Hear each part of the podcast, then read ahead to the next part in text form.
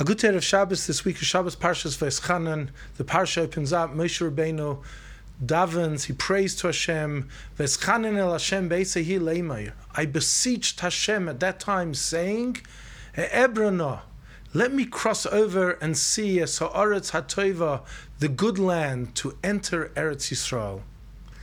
Rabbi Yaakov David Amshinov says, Veschanan is a Lashon Tefillah. It means prayer.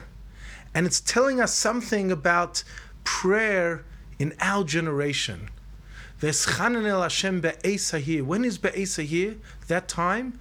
Be'ikves of the Mashiach, the time before the coming of Mashiach. Veschanan el Hashem. When the Yid will daven at that time before the coming of Mashiach. And it's so difficult to connect Hashem. There's so many distractions, material, spiritual.